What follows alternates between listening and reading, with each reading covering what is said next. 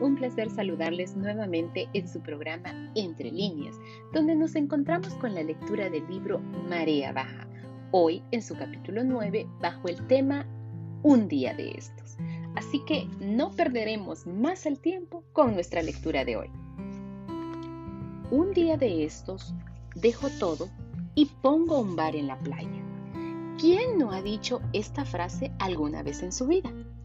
Creo que todos lo hemos hecho en algún momento de hastío, cuando cansados de la rutina laboral, fantaseamos con huir a alguna costa paradisiaca.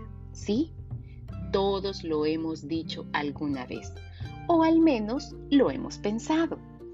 Desde las amas de casa que permaneciendo de pie frente a la puerta abierta del refrigerador se lamentan porque están hartas de cocinar y ya no saben qué plato inventar para que sus hijos pequeños coman vegetales, hasta el más encumbrado profesional que percibe un sueldo astronómico por tomar decisiones empresariales difíciles. Desde aquel que ama fervientemente el sol, el mar y la arena, hasta aquellos que detestan la playa y prefieren la sombría tranquilidad de un bosque en la montaña. No importa, da igual. Todos alguna vez estallamos y anunciamos a viva voz, dejo todo y pongo un bar en la playa. Claro que del dicho al hecho hay largo trecho. Esta es una fantasía muy atractiva pero llevarla a cabo no resulta tan sencillo como anunciarla, pues hay que abandonar todo lo conocido para lanzarse a una aventura que no sabemos cómo funcionará. En plena idealización, imaginamos que en nuestro restaurante no hay viento, siempre está lleno de clientes y no existe la temporada baja, en la cual no llega nadie a sentarse a nuestra barra. También suponemos que podremos ver a la familia que dejamos en nuestro país de origen cuando se nos dé la gana, ya que vendrán de vacaciones a nuestra fabulosa mansión con vista al mar. Sin embargo, luego nos damos cuenta de que todo no es más que una quimera, que es difícil que todo suceda como cuando soñamos despiertos. Así que preferimos quedarnos en la tranquilidad de lo conocido. Optamos por ir a dormir temprano, poner el despertador, desayunar bien y salir de la casa con la corbata bien ajustada y el maletín en la mano para empezar otra de esas interminables jornadas, la cual al final del día nos hará replantearnos otra vez la posibilidad de huir hacia una playa del Caribe a vender choclos y licuados. Claro que no todos reaccionamos del mismo modo ante el atasco que provoca la rutina. No todos pensamos en la seguridad, la familia que dejamos atrás, y el esfuerzo de empezar de cero. Hay personas que se lanzan de cabeza aún sin saber si en la piscina hay agua. No sé si son más felices que nosotros, los que sopesamos cada cosa antes de tomar una decisión, pero puedo asegurarte que viven menos estresados. Todos conocemos a alguien así, que se arriesga sin medir las consecuencias. Tal es el caso de Silvio, uno de mis amigos de la infancia. Él trabajaba ocho horas en una oficina, tenía un jefe insoportable y viajar durante la hora pico le provocaba un agotamiento adicional. Un día me soltó la famosa frase, elige un trabajo que te guste y no tendrás que trabajar ni un día de tu vida. Yo sonreí y le contesté, todos amenazamos con hacer eso alguna vez. Me aseguró que no era ninguna amenaza, que cuando él tomaba una decisión no había vuelta atrás. Silvio no retrocedía ni para tomar impulso y estaba absolutamente decidido a llevar a cabo su plan. Y así lo hizo. puso en venta su casa y su automóvil. Luego renunció a su trabajo y organizó una venta de garaje para desprenderse de todas sus pertenencias. No necesito nada de esto, me dijo. Voy a vivir feliz en traje de baño y sandalias frente al mar. Armó sus maletas con lo poco que se había guardado. Se despidió de todos y partió sin mirar atrás para encarar su nueva vida. Punta Cana, en República Dominicana se convirtió en su destino. De más está decir que Silvio pasó a ser una suerte de héroe para nosotros. Él fue el único que se atrevió a llevar a la práctica lo que todos dejábamos simplemente en el terreno de la palabra. Durante algunos años me llegaban cartas con fotos suyas en su palapa con techo de paja, frente a un mar tan celeste como el cielo. Me contaba que trabajaba mucho, desde el alba hasta el atardecer. Con el tiempo conoció a una hermosa dominicana que se dedicaba a dar clases de surf en la playa. Se enamoraron y se casaron. Silvio estaba feliz.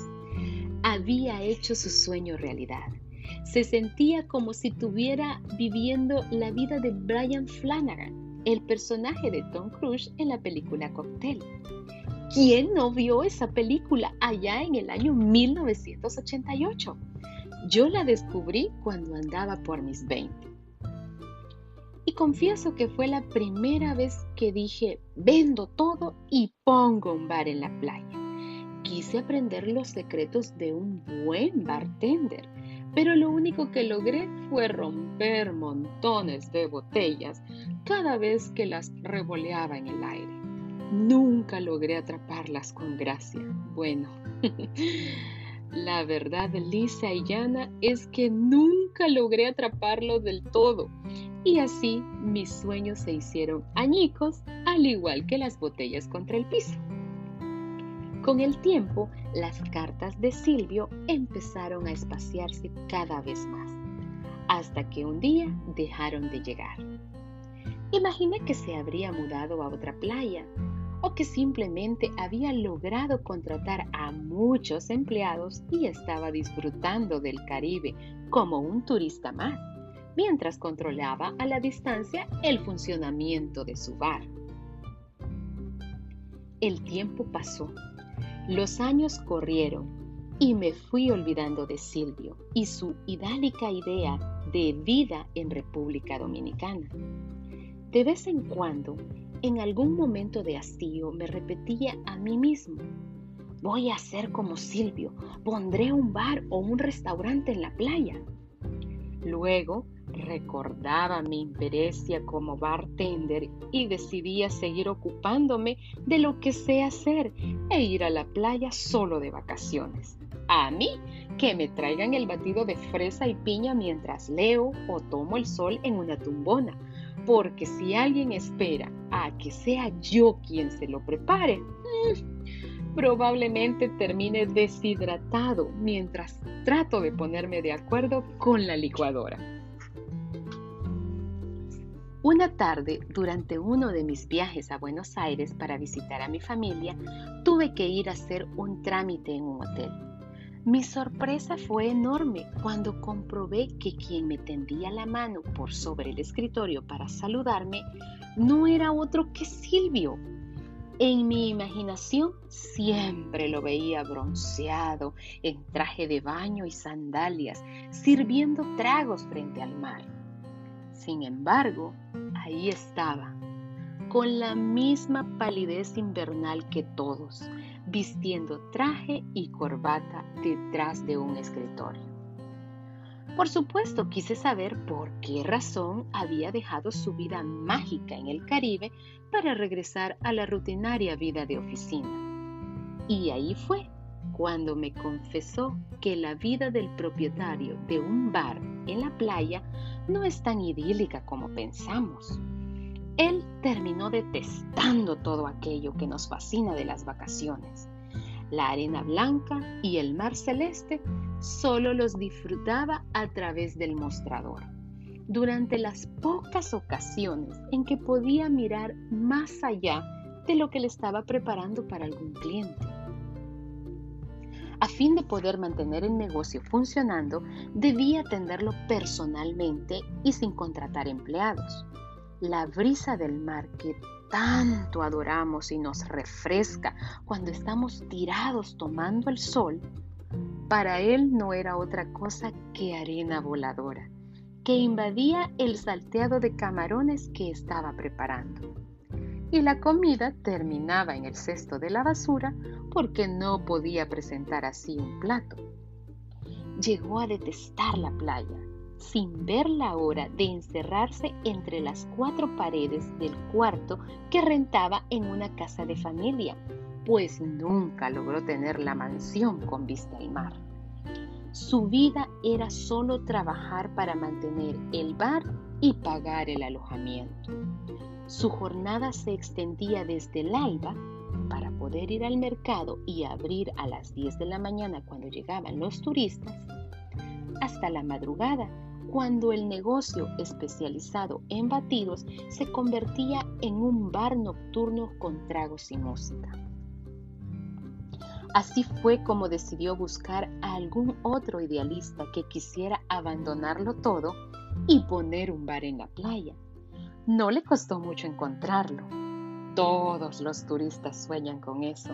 Y siempre hay alguien que cae en la trampa de mezclar aquello que le apasiona con el trabajo. Eso hace que pierdas la pasión por lo que te gusta y la pasión por el trabajo. Es como aquellos fanáticos del deporte que deciden dedicarse al periodismo para comentar eventos deportivos. Al final, se pasan buena parte de sus vidas encerrados en un canal de televisión o una redacción hablando o escribiendo para otros sobre partidos que no les interesa, mientras se pierden de ver y disfrutar al equipo del que son verdaderamente fanáticos. O como aquellos cuyo pasatiempo favorito es la lectura y creen que trabajando en una editorial van a combinar su pasión con el trabajo.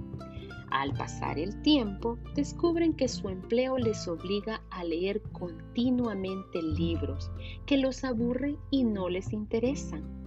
Y al llegar a casa, el hecho de tomar un libro que sí les gusta para leer un rato antes de dormir es como trasladar el trabajo a la cama, de modo que terminan cerrándolo pues ya no disfrutan como antes de un buen rato de la lectura.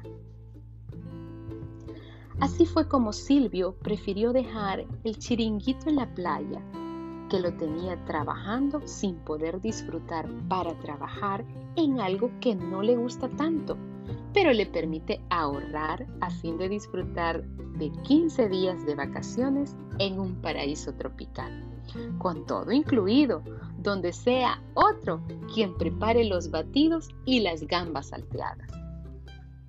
De modo que intenta elegir un trabajo que te guste, pero no hagas de tu pasión, tu pasatiempo o tu placer un trabajo. No dejes que el trabajo te impida disfrutar de eso que tanto amas hacer. Al contrario, que tu labor te permita darte el lujo de disfrutar de todo lo que te gusta en la vida. Patear el tablero es el deseo de muchos, pero la realidad de pocos. Piénsalo antes de tomar decisiones apresuradas.